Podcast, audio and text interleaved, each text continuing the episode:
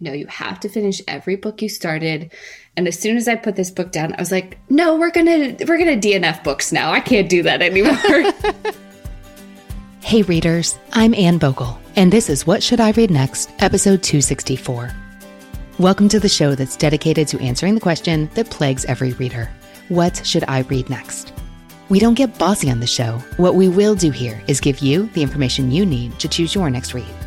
Every week, we'll talk all things books and reading and do a little literary matchmaking with one guest. Readers, first, a real quick PSA. The ebook of my book, I'd Rather Be Reading The Delights and Dilemmas of the Reading Life, is just $1.99 right now. It's the perfect collection for any book lover. It has over 4,000 five star ratings on Goodreads, and it will only be at this price till year's end. Get your copy of I'd Rather Be Reading today. If you're still gift shopping but miss the holiday shipping deadlines, we've got just the thing for the book lover in your life. Don't worry about the extra cost of rush shipping. Instead, opt for a digital gift to surprise and delight your favorite bookworm. This year, consider giving the readers in your life a membership to the Modern Mrs. Darcy Book Club. This is where we gather online for community, classes, and conversation. And we have wonderful plans for all three coming up this winter, including author talks and book discussions, classes that'll help you create the perfect 2021 reading plan for you, and fun conversations like the best books of the year with the whole Modern Mrs. Darcy and What Should I Read Next team. Gift memberships are available for 3, 6, or 12 months and include access to all of our live events, all our previous author talks and classes, and all the book talk you can handle. Choose to email your recipient a confirmation of the purchase or keep it a surprise and have the confirmation come to you to share in a card, on a bookmark, or with a book you're giving as well. Find out more and get your gift membership at modernmrsdarcy.com slash shop. Today, I'm talking with Anna Morton, a Chicago based mood reader with a contagious love of books. When she's not working or volunteering for the Art Institute of Chicago, Anna is reading compulsively readable literary fiction, a term I fondly coined for books with the perfect combination of page turning plot and stunning prose. Reading is also a family affair for Anna, who proudly plays the role of literary commissioner for their literary Christmas tradition, which I'm eager to implement with my family starting right now. She shares all the details in today's episode, and I share recommendations for books with unique and interesting structures. Let's get to it. Anna, welcome to the show. Hi, Anne. Thanks so much for having me.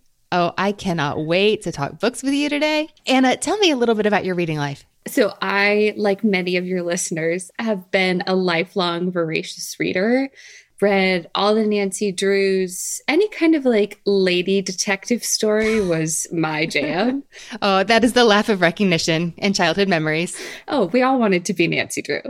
My parents always really encouraged me in that. My dad, one summer when we were in grade school, probably came up with this challenge where we all had to read 10,000 pages by the end of the summer. And if we did, they would take us to a Mariners game and so my parents love to say that's when my love of reading started. But I'm still a reader to this day. I love getting lost in a book and it's, you know, it's my escape. It's the thing I love to do to wind down, but also to connect with other people. And it's manifested itself in, you know, a lot of money spent at the bookstore, a lot of reading tracking spreadsheets. So it's definitely a big part of my life. Well, there are a lot of good bookstores where you are. Oh, so many. Chicago is full of really great indie bookstores. When I say favorite, what what images pop into your mind? I claim Unabridged Bookstore in Chicago as my local indie. It's an amazing bookshop. They are so well stocked and the staff is so knowledgeable. We have myopic books here. We have City Lit over in Logan Square. So there are tons to choose from. I don't know those last two. Well, next time you're in Chicago, you should definitely seek them out. Noted. I, I have a long list of bookstores to visit up there. So they get a lot of your money. Oh, yes. My parents like to tease me a little bit, but you know, there are a lot worse things I could spend my money on. what would that teasing look like? What might they say to you? Hi, mom and dad. I'm always like, okay, well, we could do a little sightseeing and then we definitely have to visit this bookstore. And they're like, well, we always go to bookstores when we're with you. I'm like, yeah, but just one more. We could buy one more.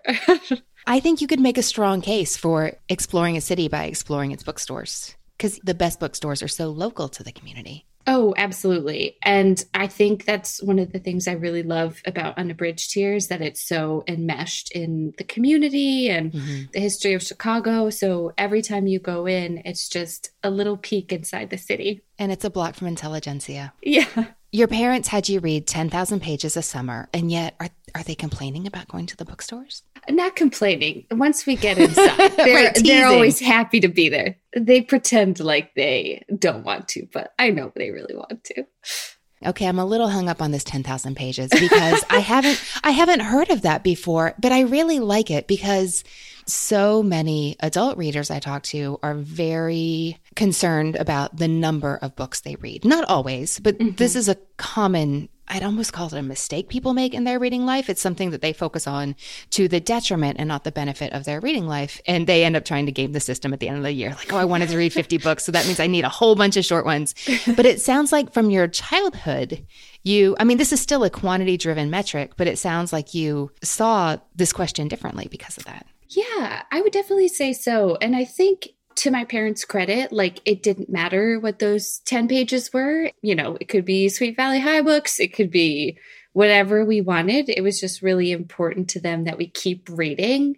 And I think that's really what has stuck with me you know, into adulthood is like, it doesn't matter what you read, but reading in and of itself is a worthwhile goal. So if you just keep picking up books, keep turning the pages, you know you're going to be a better person and you're inevitably going to find something that you love and that you know mm-hmm. continues that spark of reading. I definitely you know sometimes have to push back on that impulse myself of like oh i just like have to get my numbers up. But as long as you know my love of reading is still there i try to take it a little easy on myself. I'm glad to hear that. How do you decide what to read anna? Oh i am a hundred percent mood reader I love to skip between genres as well. So oftentimes when I finish reading a book, I'll think, okay, what's the exact opposite genre of this book that I just read? And I'll go pick something like that. So I'm not I'm not really good with a list or a TBR, like a definite TBR. I just kind of go wherever the wind blows me. Anna, what do you do when you're not reading? How does reading fit into your life as a whole? Yeah, so I, as I said, live in Chicago. I work in HR consulting and really, aside from my job and volunteering at the Art Institute, reading gets slotted in in all of my free time. I love to read after work, on the weekends. I was a big audiobook listener on my commute before mm, I stopped going mm. into the office. But it's pretty much how I like fill my free time. As I mentioned, I volunteer at the Art Institute. In college, I was a double major in business and art history, which my advisor loved to tell me I was the only person she'd ever seen with that combination. um, so it was a really good way to use both sides of my brain. I always say um, I love art. And luckily, here in Chicago, we have a gorgeous, gorgeous art museum called the Art Institute of Chicago. I work in the business corporate world, but knew I didn't want to give up that part of my life because I really love art history. And so I applied to be a volunteer at the Art Institute. The Art Institute has a wonderful program where they are open late on Thursdays and it's free for Illinois residents, which I think is just wonderful because we get a lot of people, you know, who wouldn't have normally come into the Art Institute that come because they're not working and it's free. So I lead tours. I work at the information desk. I answer a lot of questions about where the bathroom is. it's a lot of fun. I really, really love it. And you can't beat the setting. Even just being surrounded by the works of art is a joy. So, business and art history, do those interests pop up in the books you choose? I would say art history definitely pops up. And I think those books about books probably fall in the same category to me. Like, find those books by Charlie Lovett are really interesting because they're that intersection of art and literature and history and adventure, really exciting. I don't read a ton of business books. I'm just not one of those people. But yeah, the art history definitely pops up in my reading life for sure. So, Anna, you told us on your submission that you had another volunteer job. The title you gave yourself in capital letters was literary commissioner. I would love to hear more about that, please. Yes. Well, I also said in my submission that I hold the principle imitation is the sincerest form of flattery to be very true because for the last couple of years, my family has instituted what we call capital L literary Christmas. Where, you know, we're a pretty literary bunch. Every time we get together, it's a lot of, ooh, you should read this. And have you heard about this book? So we're always talking books when we're together. A couple of years ago, my sister and I were talking about holidays coming up and, oh, what are we going to get everyone for Christmas presents? You know, we're all kind of quasi grown ups at this point, so we don't really need anything but we were both like, well, wait, wait, like books don't fall into that. We could always use more books. so we came up with this idea of literary Christmas where each family member gives a book to two different people and gets a book from two different people. And because I was a longtime listener of your show, I was thinking, okay, well, how do we help people pick books that other people are actually going to like? And I was like, oh my gosh, we have to use Anne's format. So I am the self styled literary commissioner, which basically just means I collect from everyone three books they love, one book they don't, and a description of their taste. And then I pass that along to the people who will be giving to them in early October so that by Christmas time they're able to pick out the perfect book for the person that they have. Oh, so this is well underway right now. Oh, yeah. I sent out the email a couple weeks ago. I want to give everyone plenty of time to hunt. There are always grumblings like, oh, you gave me a really hard person. So I try to give everybody plenty of lead time. Who is really hard to buy for in your family? So we are a pretty wide ranging group. There are 12 of us who do literary Christmas, and we all read really differently from one another. For example, my brother in law loves science fiction and fantasy, any kind of like speculative fiction. And my dad truly might have read every single historical nonfiction about American history ever written. It's he's nearly impossible to buy for. On the other side, my aunt, who I love very much, loves books with quote unquote women with hard lives. So we're all over the spectrum. And as literary commissioner, I get a fun bird's eye view into everyone's picks. So it's a lot of fun. So you have everyone self describe their own taste. That's so interesting. So, what do you put down for yours? I really like that intersection of a page turner, but also really well lit- written. I think I wrote in my submission that your blog post a couple years ago on Modern Mrs. Darcy about literary novels that will have you compulsively turning the pages. Every single book on that list, I was like, yep, Yep, yep, love it. so that's what I put as my descriptor for taste. And this year, my three favorites and one not favorite also line up with what I'm going to talk about today. I can't wait. My family's probably going to be like, oh, Anne gave better ones than I did. no, see, you just said you can always use more books. So hopefully, Anne gave different ones than your family members did, and then you have more to choose from. Exactly. How long have you all been doing Literary Christmas? So, this is year number two. Tell me a little bit about last year's exchange. So, last year was the first year, as I mentioned. And it was really funny because our family is pretty divided on Cormac McCarthy. We have some people who really love him and some people who really don't. I imagine your family is a microcosm of readers everywhere then. Oh, yeah, for sure. So it was really fun. Last year, I had my aunt, who I mentioned loves books about women with hard lives. So I gave her a place for us last year, which she really enjoyed. And she also got a gentleman in Moscow, which she loved and has since made the rounds in our family. So a lot of times, if someone really loves a book that they get it, you know, the recommendation starts to make its way around. But I had my younger brother last year and he was fun because he's one of those people who really loves like a page turning novel. He isn't super super worried about literary style or anything like that. So I chose Recursion by Blake Crouch, uh-huh. which I thought would be fun because, you know, there's that time travel element. And Blake Crouch's writing always reminds me of like a Harrison Ford, like there's always some danger around the corner. The protagonist is, is going to fix it.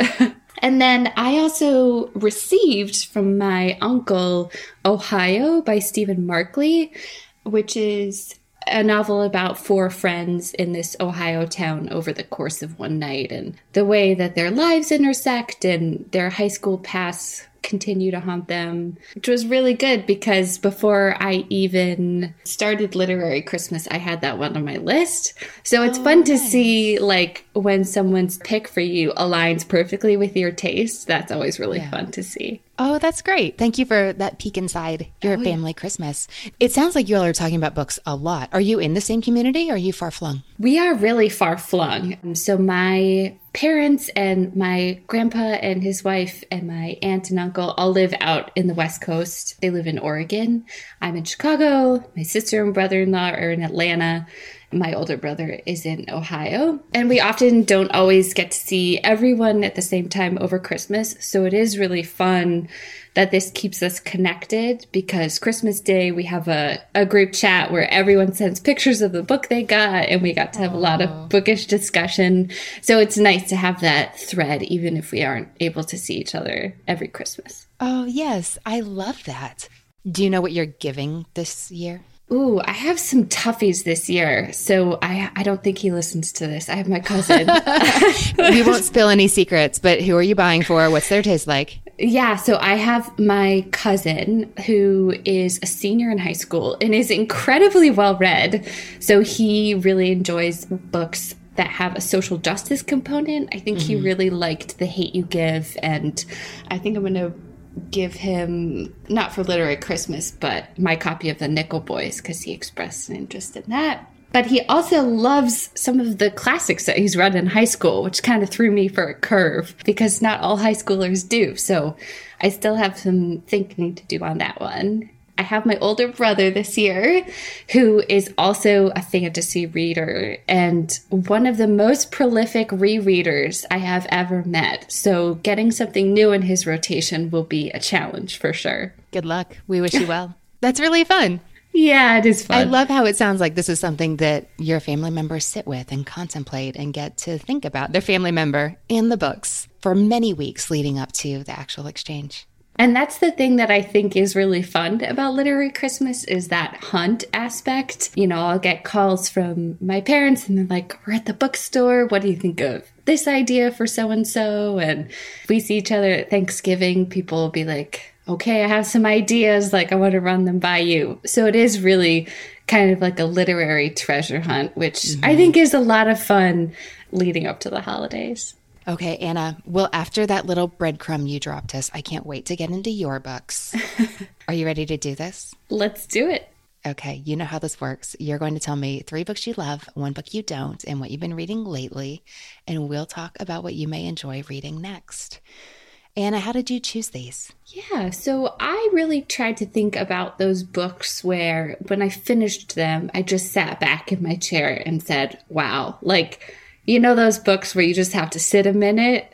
Those are the ones that really stuck in my brain over the last three years and the ones that I can't stop thinking about. So, those ones that their impact really had staying power were the ones that I chose today. That sounds like a great way to pick.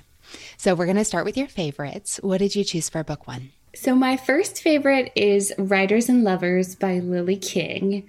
This is a the most recent book by Lily King. She had another one come out a few years ago that I also enjoyed. Writers and Lovers had a protagonist that I can't remember rooting for a protagonist more than I cheered for Casey in this book. She felt really authentic to me. Her experience as a young person and a writer, you know, trying to figure out who you are, what your path in life will be, and then having the courage to follow that path really resonated with me as a young person trying to discern my own path. Lily King is a gorgeous writer, but I also find her to be a really approachable writer. None of her writing is, you know, overly flowery or in your face, but there are times where she just hits you with a sentence and whew, it's so good. So I read this one uh, on ebook format. I borrowed it from my library. And as soon as I finished, I ran to my bookstore and I was like, I have to have a paper copy of this book because I loved it so much. It, time is weird in 2020, but that did just come out this March, right? That's a pretty new release. Yeah, I think so. Is that reflective of all of what you tend to pick up?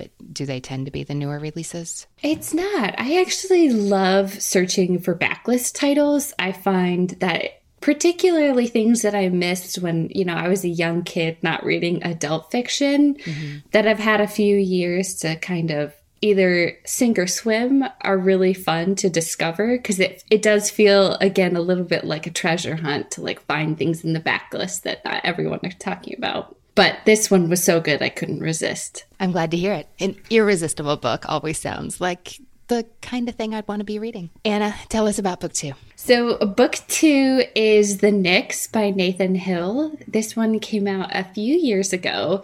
Got some buzz, but I don't hear people talking about it as much anymore, which is such a shame because I loved this book.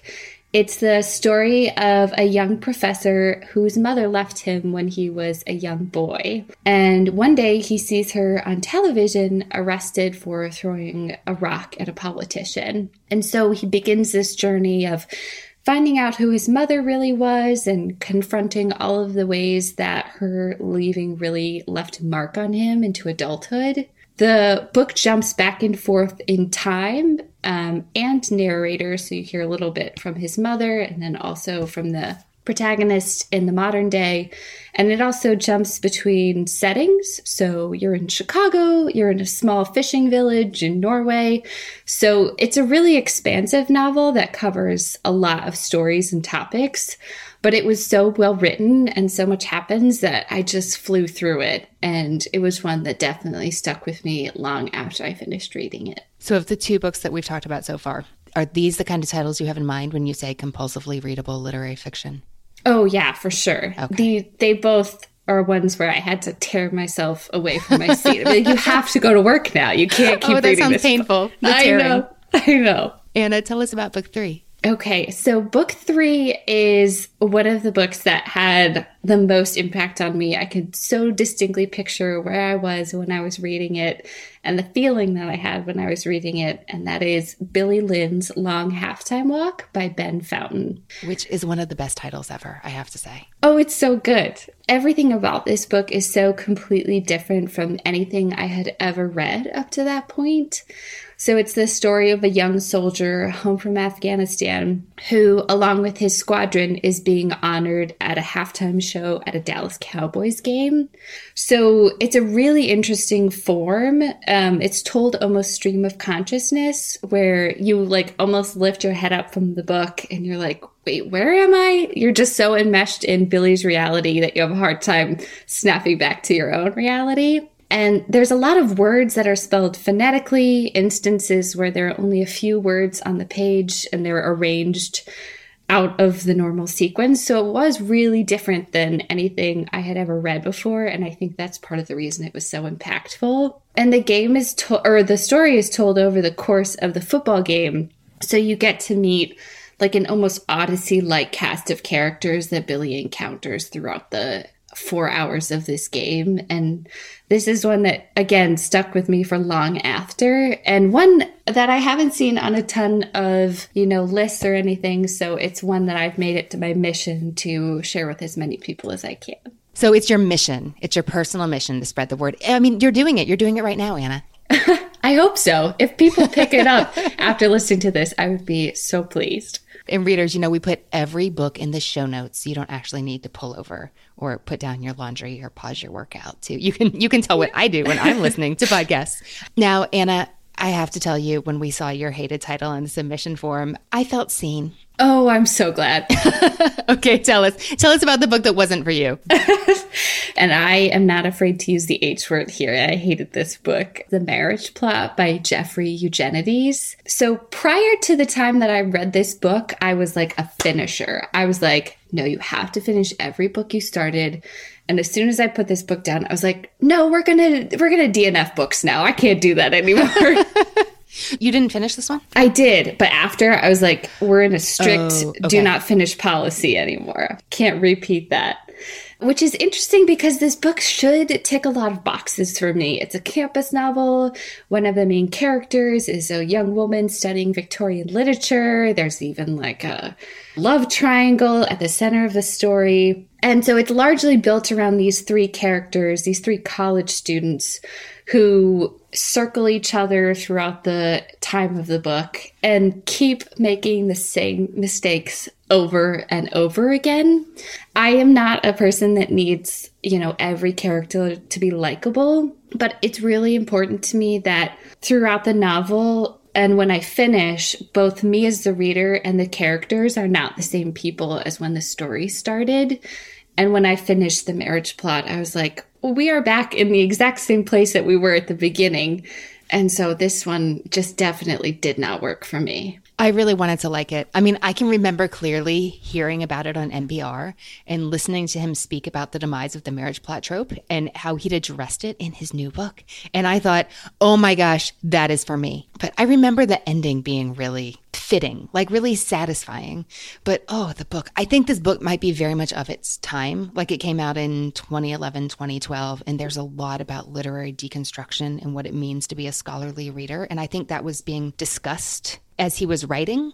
Mm-hmm. But even by the time the book came out, I don't think that was being discussed as much, like in the culture, in in in the university setting. And I just, oh, it just it just made me tired. And definitely don't want to write off Jeffrey Eugenides. I know he's a very talented writer. I think this one we just were like ships passing in the night. This one missed me for sure. I don't know how you feel about this, but I think there was also the hopefulness going into it and the expectations that it's so hard as a reader not to have going in. And so mm-hmm. I'm sure that was a part of my disappointing reading experience. And maybe you find that relatable. Yeah. And I think every reader's experience with that marriage plot trope is going to be different. I'm sure your readers have probably read a lot of Jane Austen. So coming from that tradition and really loving those books, but also growing up in, you know, modern times, I was excited for that intersection. I don't think it felt very true to expectations. Those books are really foundational for a lot of people. And then to have it miss just feels like an even bigger miss when you have really high expectations. Yeah, that's a good way to put it. Anna, what have you been reading lately? I just finished uh, The Parade by Dave Eggers, which was, it's a short book, but it's a really impactful book. And then I am also listening to Transcendent Kingdom by Yaa Gyasi on audiobook and loving it. Oh, good. I'm so glad to hear it's good in that format. I loved it in print. Oh, it's gorgeous. And Yaa Gyasi is just a genius. So I'm loving the ride on that one. Anna, as we think about what you may enjoy reading next, is there anything that you're looking for in your reading life right now? Anything you want to be different? Yeah. So I think, as I mentioned, I'm looking for more of those books that just leave you kind of stunned by how beautiful they are. And I think for me, that happens quite a bit with books that I'll call like an interesting structure. A couple of others that kind of fit that bill were like Daisy Jones and the Six had that really interesting structure. I read Night Theater by Vikram Paralkar this year that had a similar interesting structure that I had never seen done before, which I think just makes for such an exciting reading experience. And I've had a lot of success with those books that have something slightly different about them, just a little twist. So I would love to have more of those in my reading life. Okay. Page turners that are also well written. And I imagine you meaning like the prose is really lovely. Not just that the prose is in service of the story and does an excellent job, but that it's really, I don't know, beautiful writing. Is that taking it too far? I don't think that's taking it too far. And yeah, for sure. Basically, I was trying to avoid saying compulsively readable literary fiction, but but that would not be a miss. And an interesting structure. Okay, I think we can do this. Okay. So the books you loved were Writers and Lovers by Lily King, The Nix by Nathan Hale, and Billy Lynn's Long Halftime Walk by Ben Fountain. Not for you. Or, okay, you said you hated The Marriage Plot by Jeffrey Eugenides. And lately you've been reading The Parade by Dave Eggers, which is unread on my shelf. I can see it from where I am. So, Ooh. you know, sometimes we just need to be reminded a book exists. And also Transcendent Kingdom, the new novel from Yaa Gyasi. Okay, so there are lots of different places we could go here. When you said that you really like the combination of art history, literature, and how connections can be made in the text and through the text, a book that immediately sprung to mind was a 2017 release from Christina Baker Kline, the historical fiction writer, called A Piece of the World. Is this one you're familiar with? Not at all. Okay, well, good. I'm happy to hear it. She's probably best known for her big New York Times bestseller. It made the rounds of a million book clubs, Orphan Train a piece of the world may be up your alley because here's a big hint. The title that Christina Baker Kline wanted for this book was Christina's World. And if you look at the cover, you see a really moody landscape, a hilly field. You see a house that might be a little bit decrepit, an interesting lighting, and a big, big sky. There's no woman in the illustration, but is this sounding familiar at all? Yeah, I think I could I might have seen it on a on a bookstore shelf. Christina's World is this famous painting by Andrew Wyeth. And my first thought was, oh, is it at the art? It's not. Oh. It's at MoMA. I saw it at MoMA, not Chicago, but golly, that would have been so, so perfect. You could go swing oh, by man. and take a look at it and read your book. But this is a story that's not exactly about the painting itself, although the painting is woven through the book, but it's about the subject of the painting. And that is a young woman named Christina Olson. And the whole story takes place in Maine in the first half of the 20th century. Andrew Wyeth came into Christina Olson's life because he was, I want to say dating, but I don't know that that's how they said it in 1930, um, when he was, what do we say, courting, wooing? How about he came to marry a local girl who was friends with Christina? And that's how uh, the two came together. But this is a fictionalized account of her life, and it was her who posed for Andrew Wyeth's famous painting. If you read the tag at MoMA, or if you do a little Googling, you'll see that the woman who's the subject of this iconic painting had a hard life. Her father emigrated from Sweden in the late 19th century due to there just being no opportunity there. And Christina had problems with her legs. And I'm sure that Christina Baker Kline goes into detail in this book. And I don't remember at a distance of three and a half years, but she's constantly talking about her mutinous body and how it won't do what she wants it to do. And she has these very real physical limitations that are challenging to her, both internally and externally. This is her story from her perspective. And you see how art changes her. And she says something really interesting in the story. She says something like, I read that the act of observing something changes the nature of what is observed, which is a really interesting commentary on the painting and the story itself. I think this could be really interesting for you. That sounds really interesting. And what you were saying about the object being observed, changing the object sounds straight out of one of my art history classes. So I am here for that. I have to say, this could totally qualify as a novel about women with hard lives, although that is what your aunts taste, not your own. Ooh, but it maybe I'll save that, that one. Yeah, if I have her one year for literary Christmas, I'll keep that in the back of my mind. Now, you say that often you read a book and you finish it, and then you want to look for something that's a completely different genre. So that's what we're going to do right now. You said you like books with interesting structures. This might be a little too out there, but I'm wondering just for a reading experience that I imagine is unlike most reading experiences, anyone has at any time. Have you ever read Italo Calvino's If on a Winter's Night, a Traveler? I have not. I have read Calvino's Invisible Cities, but that is okay, it. That is the one I've been meaning to read ever since I talked to Jim Mustich on the, the podcast. What did you think of Invisible Cities? Oh, I loved it. Okay. And knowing what I know about your interest in urban planning, I think you would love it too. um, that is why it came up in our conversation. this is a weird book. It was first published in 1979. Even then, it was highly experimental. It's still a real brain bender for a lot of readers. And the structure has been described as impossible, as outlandish, as nonsensical, as delightful, as zany. But it is a book that's about the enjoyment of the reading life. And I don't know. I don't know how to describe it to you except to read to you a little bit from it. So I'm going to fire up the beginning. This book is told in the second person, and it's describing to you your experience of reading the book, If on a Winter's Night a Traveler you get to be the protagonist in this novel. And here, here's how it goes. I honestly, I am reading right now.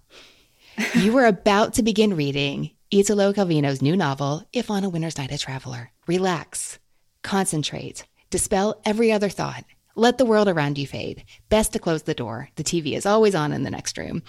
Tell your family, I'm beginning to read Italo Calvino's new novel. Or if you prefer, don't say anything, just hope they'll leave you alone. He goes on to describe the experience of you getting comfortable in your chair, adjusting the light, your expectations of a book, um, the kind of book lists you've been making for the kinds of books you want to read. Now, Anna, he may have you wrong because you're not making book lists. He's suggesting that you probably have these lists, if only in your head, perhaps, of the books you've been planning to read for ages, the books you've been hunting for years without success, the books you want to own so they'll be handy just in case. Maybe you'll actually relate to that. So that's how the novel starts. But then it gets weirder as you're reading the book, you keep getting interrupted. The chapters alternate. There's the experience of you reading the book, but then you start reading a short story and it's the beginning of a book and you start reading it and the story gets really interesting. But then the story stops and you discover that, oh no, you have to go to the bookstore actually and find the rest of the book so you continue reading it because you really liked it. But then you turn the page in the book and you're reading another story. And it does this something like 12 times. And it's weird. And you said that you like books that do like some one interesting thing with the structure. And this does a lot more than one interesting thing with the structure. but if you really wanted to go all in on that, what is something different that a novelist could do with a novel? I think, if nothing else, this could be a memorable reading experience. How does that sound? Oh, that sounds so good. That mix of books about books and also structure with the twist. It sounds amazing. Okay, let's come back to a little more grounded. Uh, I really am tempted to like rattle off a bunch of interesting books that have strange structures. Oh, I'm not going to stop you. There's so many interesting directions we can go with this. And also, I've noticed in books I'm reading now that are coming out um, in 2021 that an increasing trend seems to be I'm reading lots of books that have transcripts in them, that have um, scenes from films, that have like the script written into the text. I just finished mm. a novel that had a podcast transcript written into the text. That's something that we're seeing a lot these days. And then when we think about books with interesting structures that really were groundbreaking in a lot of ways, I'm thinking of like A Visit from the Goon Squad by Jennifer Egan, which mm-hmm. isn't quite a novel in short stories, but it's not a straightforward novel either, but it's like these interconnected vignettes that are united by the characters and the theme she's exploring. But for another novel that's written very similarly but has totally different theme and style, there's Before We Visit the Goddess by Chitra Banerjee Divakaruni. I know that I have talked a ton about This Must Be the Place by Maggie O'Farrell because I personally love it. But even nonfiction can do something like this. Like I'm thinking of The Yellow House by Sarah Broom, which is a memoir, but it's a memoir with a very deliberate conscious structure. Actually, that may be an interesting place to camp out. And I do like the sound of perhaps doing a memoir, or would you rather stick to novels? Oh, no, I'm happy to do memoir. Okay, so this is The Yellow House by Sarah Broom. It, I think it just came out in 2019. I remember buying it at the bookstore, High Main Street Books in Davidson, North Carolina, but I can't quite remember what year that was when it was new.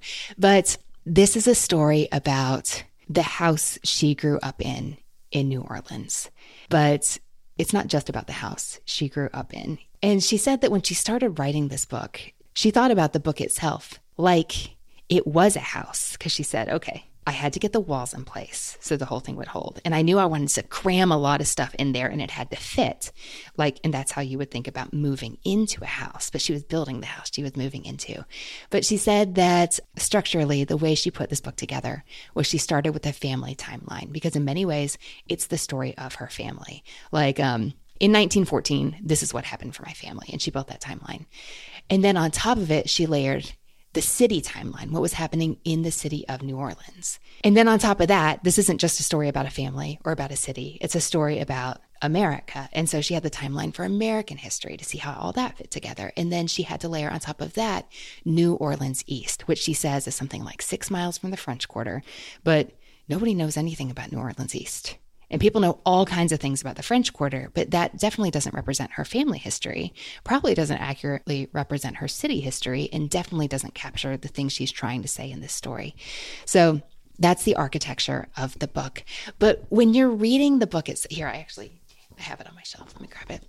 The book's divided into sections, but she doesn't call them sections. She calls them movements, which I think is really interesting. She's trying to say something different. Within each segment, of the movement, she consciously wants there to be differences in rhythm and pace and tone and feeling.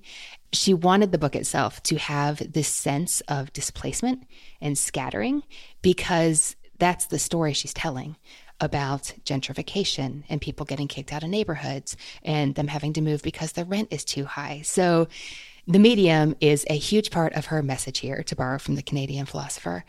I think it could be really interesting for you. How does that sound?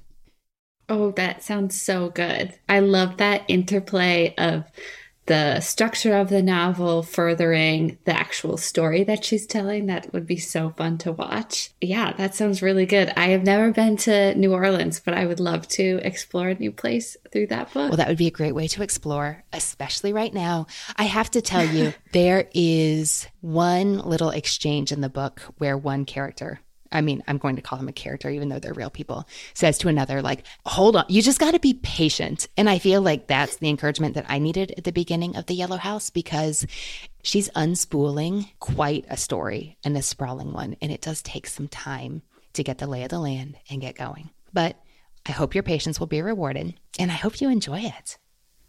Oh, it sounds so good. Okay, Anna. The books we talked about today were A Piece of the World by Christina Baker Kline, if on a Winter's Night, a Traveler by Italo Calvino, and The Yellow House by Sarah Broom.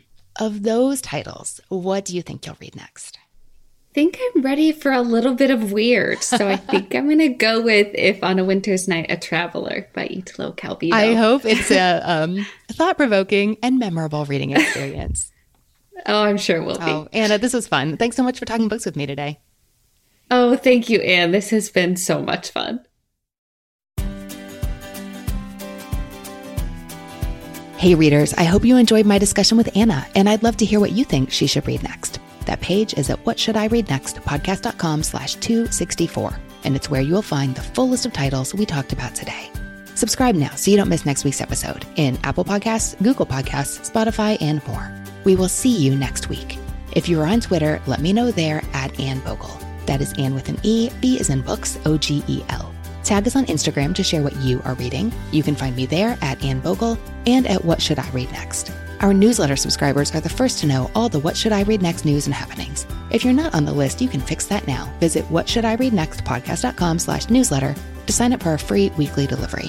If you enjoyed this podcast, please share it with a friend and leave us a quick review on Apple Podcasts. That really does help us find new readers to listen to our show.